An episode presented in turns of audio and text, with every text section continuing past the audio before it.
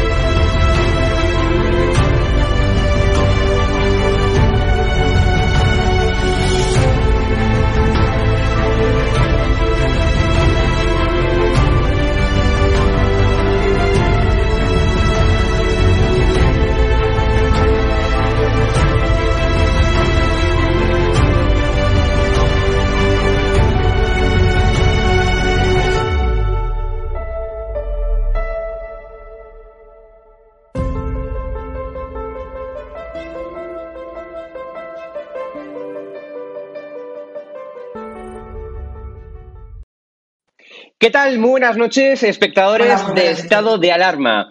Estamos en directo ya y hoy precisamente os traemos una exclusiva. Ya sabéis que hoy por la mañana nos hemos levantado ¿no? con una noticia a la que los eh, progres pues, están dando mucha, mucha bomba en redes sociales, ¿no? Y yo precisamente pues traemos aquí a la directora de comunicación de Mascarillas Béjar para que verdaderamente nos cuente la verdad sobre lo que la izquierda, junto con Independiente, pues nos está contando. ¿Cómo estás, Elsa? Elsa Martínez, ¿cómo estás? Pues hombre, te puedes imaginar, llevo dos días muy disgustada y después del esfuerzo que llevamos sobrehumano, justo en el momento, casualmente, en el que vamos a lanzar las compostables, esto es una cuestión muy importante, hemos descubierto las primeras mascarillas biodegradables que se transforman en abono, literalmente, orgánicas, que ya no se pueden echar eh, en la basura que no sea la orgánica, es decir, que se van con el resto del orgánico, hechas a base de derivados del maíz, de la patata y de la yuca, resulta que conseguimos realizar las primeras mascarillas, tanto FFP2 como quirúrgicas mundiales, eh, totalmente biodegradables y compostables, que van a ser la revolución del cambio climático y cuando las vamos a lanzar este domingo súper contentos porque ya tenemos todo preparado para el gran lanzamiento en nuestra web. Mañana estará en todas las redes porque nosotros vamos a seguir, pase lo que pase, y con toda nuestra fuerza. Entonces nos encontramos con que esta mañana y ayer por la tarde eh, pues nos merendamos dos artículos fantásticos del diario Independiente. El de ayer y hoy ha sido brutal, hoy ha sido doble. Este es brutal. Y por supuesto también comenzó, justo, comenzó por la alerta de la EMS que es una alerta que ahora explicaré, no tenemos ningún problema y que es una alerta absolutamente normal y que se va a explicar. Y bueno, pues ni siquiera nos han dejado la capacidad de poder explicar cuál es la circunstancia que concurre en el cambio de empresa que estamos realizando y que tenemos una fábrica nueva y hemos tenido que realizar una nueva licencia por la fábrica nueva, porque la gente lo que no sabe y no me han dejado ni explicar, y mucho menos los señores del Independiente, es que cuando se apertura una fábrica nueva hay que sacar una nueva licencia de fabricación y esa licencia no es la certificación sanitaria de AITEX, de la certificadora que hace honor a las trazabilidades eh, físicas, químicas y las bondades o no que cumplan escrupulosamente las normas de protección anti-COVID y nos dejen a todos tranquilos, que es lo que hemos obtenido con los certificados de ITEX, sino que, lógicamente, también hay que sacar una licencia que hace referencia a la entidad donde se fabrica, al lugar donde se fabrica y a las máquinas que lo hacen, que es la licencia de la EMS. Esta licencia nueva, todo está en perfecto estado. Además, con la EMS tengo que subrayar que tenemos una relación fluidísima, que llevamos hablando con ellos esta mañana, ayer, anteayer, la semana que viene es lo más factible que tengamos la nueva licencia porque hemos vuelto a subsanar y hemos procedido a realizar una nueva petición porque todo está en orden. Y simplemente lo que teníamos era una diferencia con los técnicos de la EMS con respecto, reitero, a la estructura de la fábrica físicamente y que tiene que ver con unas tabicaciones y unos cerramientos que se hacen en la sala de máquinas. Esos cerramientos ellos entienden que tenemos que hacerlos hasta el techo y nosotros entendíamos que era mejor haber dejado una cámara de ventilación. Esa es exclusivamente la circunstancia que concurre. En cuanto a la trazabilidad de la que tanto se está hablando y que es lo que plantea la voluntaria, ojo, voluntaria y aconsejada voluntaria, retirada circunstancial o eh, parón de comercialización circunstancial, reitero, voluntaria, que no obligada, ya lo explicaré la diferencia de la EMS, en la alerta que se emitió el 28 por la noche, esto es por una cuestión del packaging de las cajas de las mascarillas. La trazabilidad a la que hace referencia el expediente, que la EMS, si me está escuchando, lo sabe mejor que nadie, es por la trazabilidad de la caja del packaging, de una diferencia que ellos entienden que el packaging de las mascarillas debe tener un determinado ajuste que no tiene, según lo que ellos indican y que hemos procedido también ahora a ajustar. Pero eso es todo. No se habla en toda la alegación en absoluto de las características intrínsecas sanitarias y de las bondades o no de la trazabilidad del polipropileno, de la mascarilla, de, las capas del Melbourne y del espumón, en absoluto. Es decir, se habla de un tema del packaging, reitero, y de unas tabicaciones y superiores cerramientos de ventilación que nosotros entendemos que dentro de la fábrica es mejor, entendíamos que quedaran más abiertos por el tema de aireamiento, de salas de aireamiento de las salas y de los aerosoles y que ellos entienden que debemos estancar. Y así vamos a proceder a estancarlo, punto, sin más discusión. Pero lo que se ha utilizado es esto para realizar, primero, un falseamiento de la alerta, porque la alerta, reitero, no obliga. Y el titular del Independiente dice literalmente, sanidad retira, obliga, retira las mascarillas fraudulentas de mascarillas Berhan. Sanidad ordena, vemos ahí la retirada. Sanidad no ordena nada. La alerta de la EMS aconseja la retirada voluntaria, ojo, reitero, voluntaria, que no obligada, mientras se subsane este tema que en pocos días vamos a tener totalmente subsanados y que además vamos a presentar a toda la prensa en un comunicado sin ningún problema, comunica la no la obligada, sino, reitero, y además lo podéis leer en la alerta, esta es pública, nosotros mismos también la hemos colgado, no tenemos problemas, aconseja la voluntaria, reiterada circunstancialmente en este momento de las mascarillas y habla de esa trazabilidad que vuelvo a aclarar es con las cajas. De ahí a que Sanidad ordene la retirada de sus quirúrgicas y al menos dos de sus FFP2 son falsificadas, es gravísimo lo que ha hecho el Independiente. Y ahora te paso Vale, y la... Sí, y la pregunta, precisamente la pregunta no, un nada más. Decirte, Hugo, si hubiera sido retirada por falta de capacidad de protección, por malas circunstancias de salubridad o de la sanidad reiterada no cubierta de las mascarillas. Es decir, si tuviera defectos la mascarilla en cuanto a tanto afectaran a la salud pública de los ciudadanos españoles, Todos sabemos, y lo saben los primeros los del Independiente, pero no les ha venido bien, que la EMS y Sanidad, el gobierno, directamente el ministerio, publica en ese caso automáticamente una orden que obliga, además con penalización y además con una multa gravísima y además es penal, porque es un delito contra la salud pública. Y en ese momento te obliga a retirarlas y te las requisa, como ha ocurrido en otras ocasiones. Pero es que no es el caso. Esto es una mera recomendación no obligada, sino voluntaria, el lenguaje castellano de Miguel Delibes, digo yo que se instruyó y el María Moliner está para algo, para saber cuándo se lee cuál es la terminología precisa. Solo que me temo que hay alguna periodista como Cristina Castro que el María Moliner lo debió dejar junto a la luz cuando estudiaba de pequeña en la estantería. Em, Elsa, entonces, em, vosotros evidentemente ¿no? Eh, vais a creyaros contra el Independiente, contra... Hombre, contra, doña Cristina Castro, la futura Pulitzer. Y, ahora, eh, Elsa, y, es, y explícanos ahora un poco por qué el Independiente tiene esa obsesión con Luis Sanz, eh, ¿no? Tiene esa obsesión, bueno, pues con, con mascarillas, con mascarillas Béjar, en este caso, explícanos un poco, digamos, cómo llega esto al Independiente.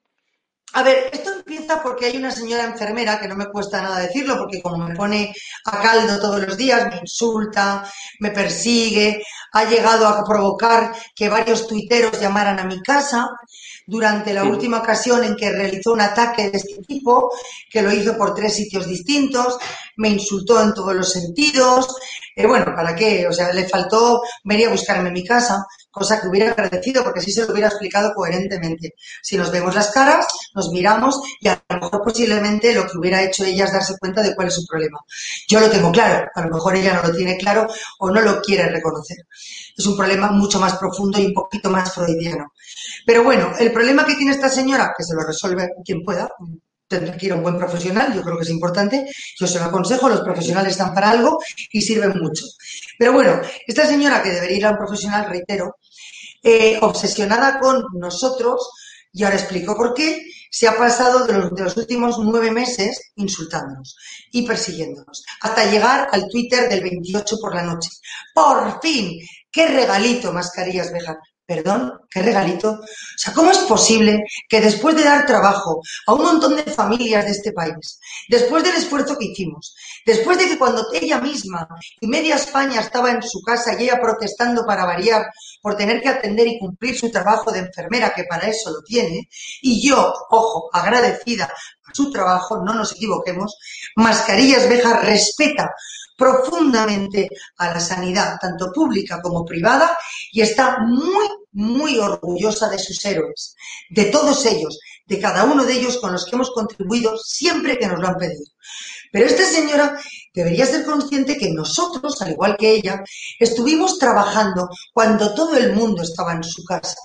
Nosotros estuvimos montando una fábrica que en su principio, ya hablaremos de eso, fue Fibras Textiles Sánchez, y de ello hay buena cuenta porque hay ciento mil grabaciones, ciento mil programas de televisión y ciento mil visitas hasta de programas de investigación a los que no es fácil engañar precisamente y nos han entrevistado in situ con toda la maquinaria. Entonces, tenemos, hemos tenido y tenemos muchísimas razones para que esta señora no dude. Bueno, pues aún así ha estado dudando de nosotros en todas las ocasiones. Hasta el punto, reitero, de que yo he tenido acoso en mi propia casa por contestarle en la red, llamadas de teléfono a las 2 y 3 de la mañana en Madrid y tener que aguantar insultos por todas las redes, por privado, por mensajes, pero insultos muy graves ¿eh? amenazas graves. Entonces, bueno, pues yo como soy una chica valiente no tengo problema. Pero ¿cuál es el problema? El problema, reitero, que yo creo que lo tiene ella. Entonces, ¿cuál es el problema? Esta señora en realidad, detrás de esta historia, lo que esconde, parece ser, porque desde luego yo no puedo entenderlo de otra manera, no me gustaría poder corroborarlo, pero es evidente que como tantas blogueras, no solo se dedican a la causa, a la causa evidentemente sanitaria. Por cierto, me sorprende, porque para ser una gran defensora de la pública, esta señora, para que lo sepa todo el mundo, es enfermera en la UCI de Sanitas, en un hospital privado, que ni más ni menos está en La Moraleja. Que yo sepa. Es una chica muy proactiva con el tema público, pero prefiere trabajar en la privada, donde somos muy mala gente. Pero ahí está ella, ¿no? Haciendo sus pinitos y sus investigaciones. Debe ser que la privada no es tan mala gente. Vale, pues esta señora, reitero, además eh, tiene unos acuerdos privados, por eso de que lo privado es tan negativo, se ve porque de alguna manera se pasa el día haciendo sorteos de solo EPI. Solo EPI, web, para los que estén escuchando, a la que nosotros evidentemente le hemos hecho mucho daño porque vendemos muchas mascarillas online y somos los líderes de venta. Y otra que se llama farmacia. Espérate que recuerde. Lo tengo aquí, lo voy a mirar. No te digo yo, eh, farmacia. Que lo sepa todo el mundo. farmacia G2 otras simpáticas farmacéuticas que alguna vez han entrado en sus líos de los Twitter y luego están disculpado, ay, yo no sé, yo no sé, pero que casualmente han retuiteado por esto de que hay que darle gracia al asunto. Sabes, con cara de no sé qué ha pasado por aquí, porque en este país es habitual tirar la piedra y esconder la mano y no hacer lo que estoy haciendo yo, que es dar la cara. Entonces, estas señoras también tienen una web de farmacia en la que venden principalmente como solo EPIs y absolutamente como solo EPIs, prácticamente al 100%, mascarillas importadas. ¿Cuál es el problema? Pues que le hemos hecho daño a la venta y que esta señora enfermera colabora con ambas dos, con la plataforma Solo EPI y con Farmacia G2. A partir de ahí, yo querría tener que pensarlo pero voy empezando a sospechar, porque chica, a los 53 años algo tengo en el cerebro. Empiezo a sospechar que esto es un tema de competencia y no de otra manera. Y muy bien instruido, ya conocemos el mundo bloguero, creo que el mundo tuitero y el mundo globero, bloguero lo conocen muy bien, muchas ramificaciones de la economía española, hasta el punto de que se les va a hacer pagar impuestos, que por cierto, ya era hora. Mm. Bueno, Elsa, y ya para, y ya para ir finalizando, no, te decía. me incidir. Sí, perdón, perdón, está cortando un poco ahora. Sí, continúa. No, no, en absoluto. Te decía porque me estás preguntando por Luis Sanz. Claro, se me ha olvidado añadir ah, ese pequeño detalle. Sí. Bien, en ese momento en que esta señora nos persigue, Evidentemente, ¿cómo llega al Independiente? Pues a mí eso me gustaría preguntárselo a Cristina Castro, claro, y a Casimiro García Vadillo. ¿Y por qué no al Consejo de Administración que sustenta este libelo que están fabricando? Léase libelo, palabra que a lo mejor Cristina Castro tampoco tiene en el María Moliner.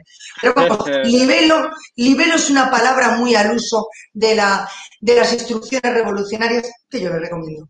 Entonces, a partir de este libelo en el que se ha convertido este periodicucho en este momento, para mí por lo menos, y eso que siempre he respetado a Casimiro García Vadillo, porque me ha parecido un tío muy serio. Yo tenía amistad con él cuando trabajaba en el mundo, y algún favor que otro nos hemos pedido y alguna cosa buena hemos hecho, cuando él bien sabe, hemos trabajado en alguna cosa de colaboraciones políticas. Pero bien, parece ser que la memoria es eh, como la vida, ¿no? Como el María Moliner en la estantería de Cristina Castro, en Delhi. Entonces, claro, claro. Entonces, a partir de ahí, ¿qué ocurre? Pues que este señor y esta señora, con este consejo de administración, reitero, donde hay exconsejeros delegados de una, ¡uh, qué casualidad! Grandísima desgracia que ha sido el Banco Popular. Yo creo que podrían hacer un artículo de su propio, de su propio consejo de accionistas.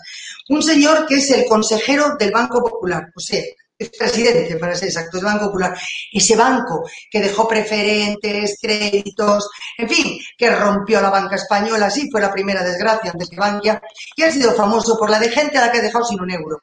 Después, en su consejo de administración tiene también, de los que vamos a querellar, todo sea de paso, otro consejero que es el ex, es el ex consejero delegado del BBVA otro simpático banco, que no es por nada, yo soy del BVA, gracias a Dios ahora está más limpito y yo creo en el BVA, pero recordemos que en su consejo de administración hay, que pensarlo, ¿eh? Pero hay quien les ha acusado de ciertas cuestiones muy simpáticas con el caso Villarejo y al tal Paco González y al expresidente de una serie de cosas. Yo no quiero pensarlas porque es mi banco, reitero, y yo, por cierto, aprovecho para decir que estoy muy tranquila y muy simpática y feliz con el BVA, pero de la misma manera que a mí me tienen que dar el beneficio de la duda, también deberían dárselo a lo que dicen de su propio accionista ex consejero y responsable seguramente de cosas del BVA, como todos los que han pasado por allí.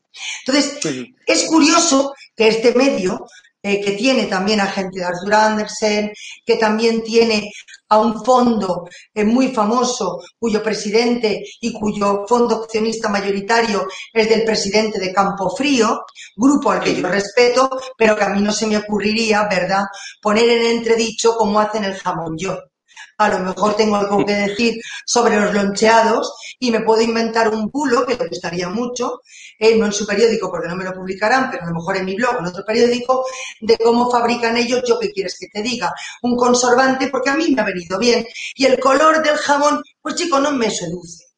A lo mejor resulta que es que le meten algo, por ejemplo. Entonces, todo esto es lo que ocurre cuando uno hace un periodismo absolutamente desleal. Un periodismo injustificado, un periodismo que no se sustenta sobre las bases del periodismo serio, en el que yo he estudiado, en el que yo he militado, hablando en plata, en el que yo creo y por el que yo tengo esta profesión, que es la comunicación seria y no los bulos, los bloguillos, los twitterillos y todas las barbaridades que se hacen sin tener responsabilidades penales. Pues bien, las vais a tener. Nosotros os miramos a la cara, os las vamos a hacer cumplir. Las responsabilidades penales que tengáis que demostrar por difamar a una empresa con 55 empleados que están pasando las peores dos noches de verano de su vida, pensando que no saben de qué van a comer. Yo les he recomendado que le escriban a Cristina Castro para que les explique en el María Molinar la palabra paro por desastre periodístico fraudulento. ¿Vale? Es lo que está causando. Y además, termino, lo de Luis Sanz. Me quedo loca cuando en medio de todo esto, cuando les amenazamos, no, cuando les advertimos amablemente porque tenemos derecho como ciudadanos. Yo no sé si Casimiro tiene claro, el mundo le debió enseñar algo. Yo no sé si tiene claro que el derecho también da para que podamos defendernos, no solo él escribiendo o permitiendo que se escriba barbaridades, sino nosotros defendiéndonos en derecho de las barbaridades, porque para eso existe un país que tiene derechos y libertades. Y la presunción de inocencia y los supuestos hay que demostrarlos. Y más en el periodismo. Entonces, ¿qué ocurre?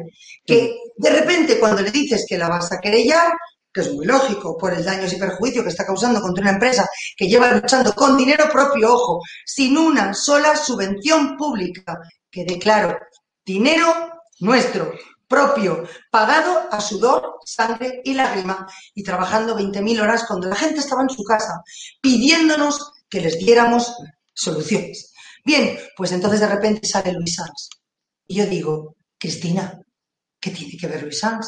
Casimiro, ¿qué tiene que ver Luis Sanz? Es que Luis Sanz es el propietario de Mascarillas Veja.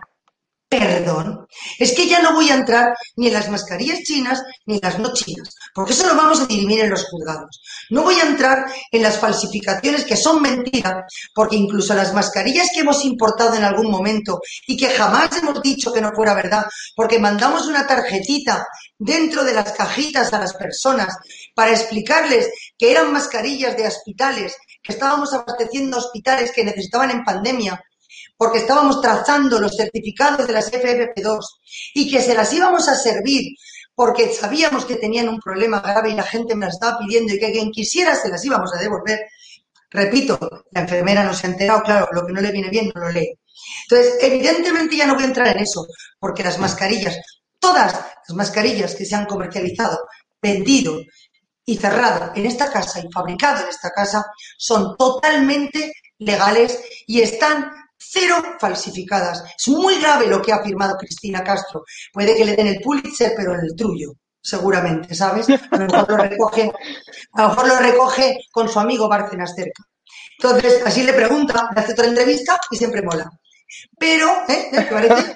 Como va a la cárcel de mujer, pues a lo mejor se la puede preguntar a alguna amiga suya que anda por allí.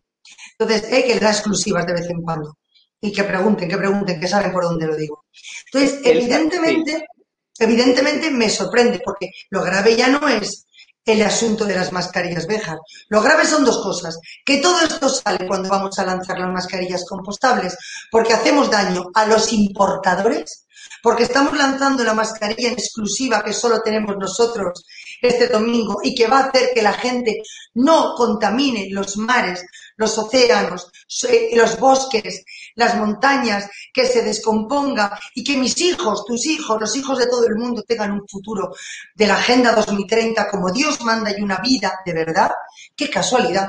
Claro, esto evidentemente los importadores de Soloepis, de Pharma 2, como se llame, de doña la amiga de Cristina Castro, que imagino que su amiga la enfermera de las narices, con perdón por la expresión, lógicamente no tienen esta compostable. Es lo que ya empiezo yo a sospechar. Claro, es mucha casualidad, ¿no te parece? Pero que ya en esto se introduzca un matiz, como que Luis Sanz, una persona que no tiene nada que ver, porque su hermano Francisco Sanz es el presidente y único accionista de la compañía y del holding. Oye, yo pregunto, ¿Es que Francisco Sanz tiene que tirarse por una ventana por tener un hermano llamado Luis Sanz? ¿Es que Francisco Sanz es culpable por decreto por tener un hermano que se llama Luis Sanz? ¿Es que Luis Sanz es culpable sin juzgarse? ¿Es que Luis Sanz no tiene derecho a la justicia? ¿Es que Luis Sanz puede que a lo mejor no sea un, un, ciudadano español? ¿Es que no tiene derecho después de un año y medio en una cárcel, que ya quisiera yo que se lo comiera Cristina Castro y Elena Plaza Moreno, tendríamos que saber que si a lo mejor resulta, ¿por qué no? Porque imagino que no han prejuzgado ya a Luis Sanz, que es lo que están haciendo. Cuando salga, si sale inocente, como le ha pasado a Rita Barberá, que se ha muerto y no ha podido ver su absolución, ¿qué es lo que van a hacer? Cuando salga con Francisco Rosell, ¿qué es lo que van a hacer? Eso es lo que yo pregunto, ¿qué es lo que van a hacer? Entonces, Luis Sanz tiene que morirse ¿Qué tiene que elegir? Como los Monty Python, Crucifixion o Lapidation. Y tiene que ponerse como los jacobinos de rodillas para que le corten el cuello. Es que es muy grave. Y todo esto encima con una suposición que no sustenta. ¿Dónde hay un solo papel? Cristina Castro, periodista, chica, coge la carrera, que yo me la tengo clara. ¿Dónde hay un solo papel que tú aportes, donde demuestres que Luis Sanz tiene alguna acción o algún derecho económico sobre mascarillas Bejar y sobre ICV. Mientras no demuestre con un solo papel nada de los dos artículos de los que nos está acusando, que se prepare. Ella y el Independiente. Y todos aquellos medios, lo anuncio y aprovecho, que vuelvan a hacer semejante aseveración. Porque nosotros, mascarillas Bejar e ICV no, vamos a parar. Y si me estáis viendo, no creo que tenga cara de que me amedrante absolutamente nadie por una injusticia. Elsa, nos estamos sacando sin tiempo. Me gustaría preguntarte finalmente, claro, estamos viendo que el Independiente y otros medios están publicando eh, pues, pues, cuestiones eh, en contra de mascarillas Bejar, pero sin embargo un silencio absoluto contra todas las empresas de mascarillas eh, de Ábalos, ¿no? incluso empresas eróticas fabricando mascarillas. Es decir, hemos visto de todo, sin embargo los medios todos callados porque son afines Ábalos y por tanto al gobierno social comunista. ¿Cómo ves esto, Elsa? ¿Que ¿Cómo lo veo? Pues lo veo tan mal como veo el hecho de que nunca nos hayan dado un duro a nadie que no haya sido sudado y ganado de nuestra propia frente. Lo veo tan mal como las subvenciones que se han dado para montar fábricas a otros a los que les han traído las máquinas hasta en un Boeing. ¿Sabes? Y en un, en un Hércules. Lo recordamos todos, hay una por el País Vasco, por cierto, que no digo nada, pero a mí no, eh, me parece muy bien, qué suerte tuvo, pero a mí no me trajeron las máquinas en un Hércules. Yo las compré por AliExpress, que encima todavía tengo que soportar que alguien se cachonee en las webs, y yo le digo, mira chico, yo no tengo la suerte de Mondragón, yo como no soy vasca, es lo que tiene. No me regalan las máquinas. En un, en un Hércules precioso para dar de comer a medio pueblo de Mondragón y que no te monten un sitio independentista. Yo estoy a punto de hacer leonesismo, como mi padre, a ver si suerte y me regalan una plaza de garaje. Entonces, evidentemente, claro, claro, evidentemente esto es lo que ocurre. ¿Qué ocurre con el tema, por ejemplo, que tú me dices de Ábalos? Pues es muy sencillo. Tiene un montón de compañías y evidentemente ha tenido que irse.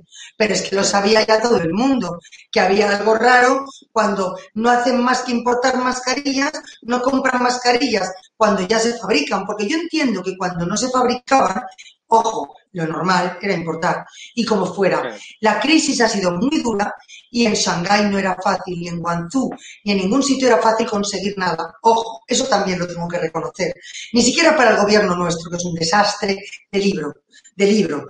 Pero lo que ya no es normal es que estos medios no hablen nunca de nada, ni de las máquinas gratis, ni de las importaciones, y algo más grave. ¿Alguien se ha planteado que la ley de contratos del Estado español para las concesiones públicas fuera del estado de alarma no dan ni una sola prioridad a los que fabricamos en España, encima que nos comemos los impuestos españoles, en los costes laborales de Yolanda Díaz, que no nos importa porque nosotros a nuestros empleados les pagamos muy por encima del salario mínimo que ella exige, o sea que nos da igual. Pero Corcho, ¿alguien es capaz de pensar que igual que se nos exige, se nos debería cuanto menos ayudar? ¿O es que queremos volver a lo de siempre para que la bloguera de turno se lo pase fenomenal con solo Epi? O sea, que para que ella haga su business de sorteos variados y se sienta la protagonista de este país y sus cuatro colegas tuiteros, enfermeros, se sientan importantes y se retroalimenten los 27 de siempre, porque los tenemos identificados, por cierto. Son un rollo, un latazo. Son 28 o 29 personas todo el día igual. Y para esto y para que los medios afines como Rubén y alguno más se diviertan, por cierto, podríamos hablar luego del capítulo Facua, a ver cómo consigue él también sus acuerdos de colaboración voluntaria con Carrefour, Corte Inglés y con otros. ¿eh? Me han dicho que voluntarias no son.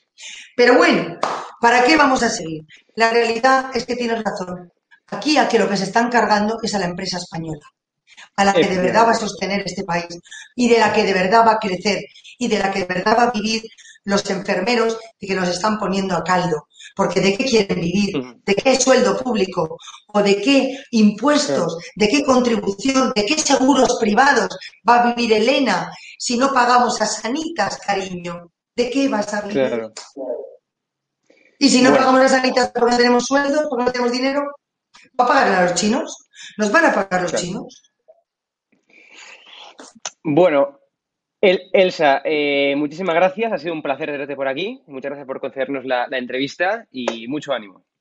Oye, me gustaría simplemente decir una cosa. Sí, por cierto, matizar para finalizar que nosotros con la EMS solo tenemos palabras de agradecimiento. No hemos tenido ni un solo problema. Son maravillosos. Estamos muy orgullosos de que existan. Igual que con ITEX, de que nos controlen sistemáticamente. Ojo, jamás nos quejaríamos de eso.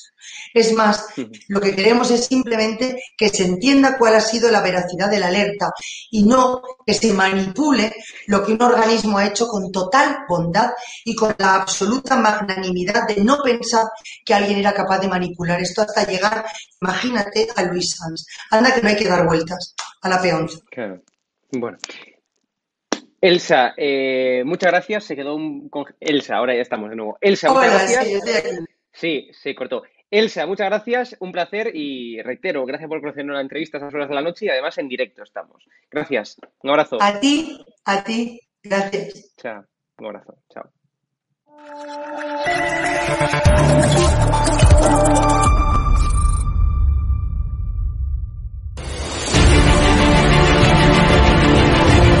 Preguntado, usted está siendo investigada por presunta administración desleal. Después es una vergüenza que la extrema derecha. ¿Quién es la extrema derecha? Los que contratan...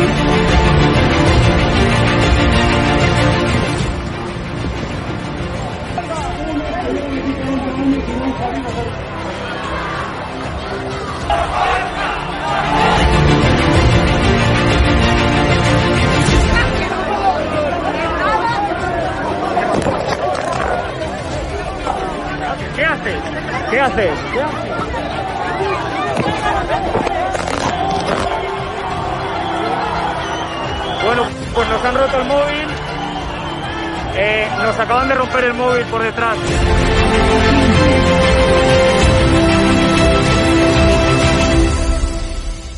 edatv.com, ¿vale? Pincháis aquí y ponéis los datos fundamentales. Y ahora, como veis, eh, nos pide que firmemos este contrato de suscripción, lo leéis con calma, por supuesto, y le dais a continuar. Y ahora nos pide que introduzcamos pues una contraseña y lo doy a continuar. Y ahora me pide que confirmemos el correo electrónico. Eh, habréis confirmado vuestro correo electrónico y os pide, ¿vale? Que elijáis una membresía. Está gratis, mensual, semestral, anual, ¿vale? Pues podéis elegir, por ejemplo, si queréis ayudarnos pues con 9,99 euros al mes y con la tarifa eh, plata, pues le dais a aceptar y suscribirse. Pincháis aquí y como veis, ya os dice aquí, os pone todo claro, a Fact News Consulting, plata, tarifa plata mensual, 9,99 euros, le dais a pagar y os abrirá ya pues la, el TPV, ¿no? Ponéis vuestra tarjeta bancaria, ponéis la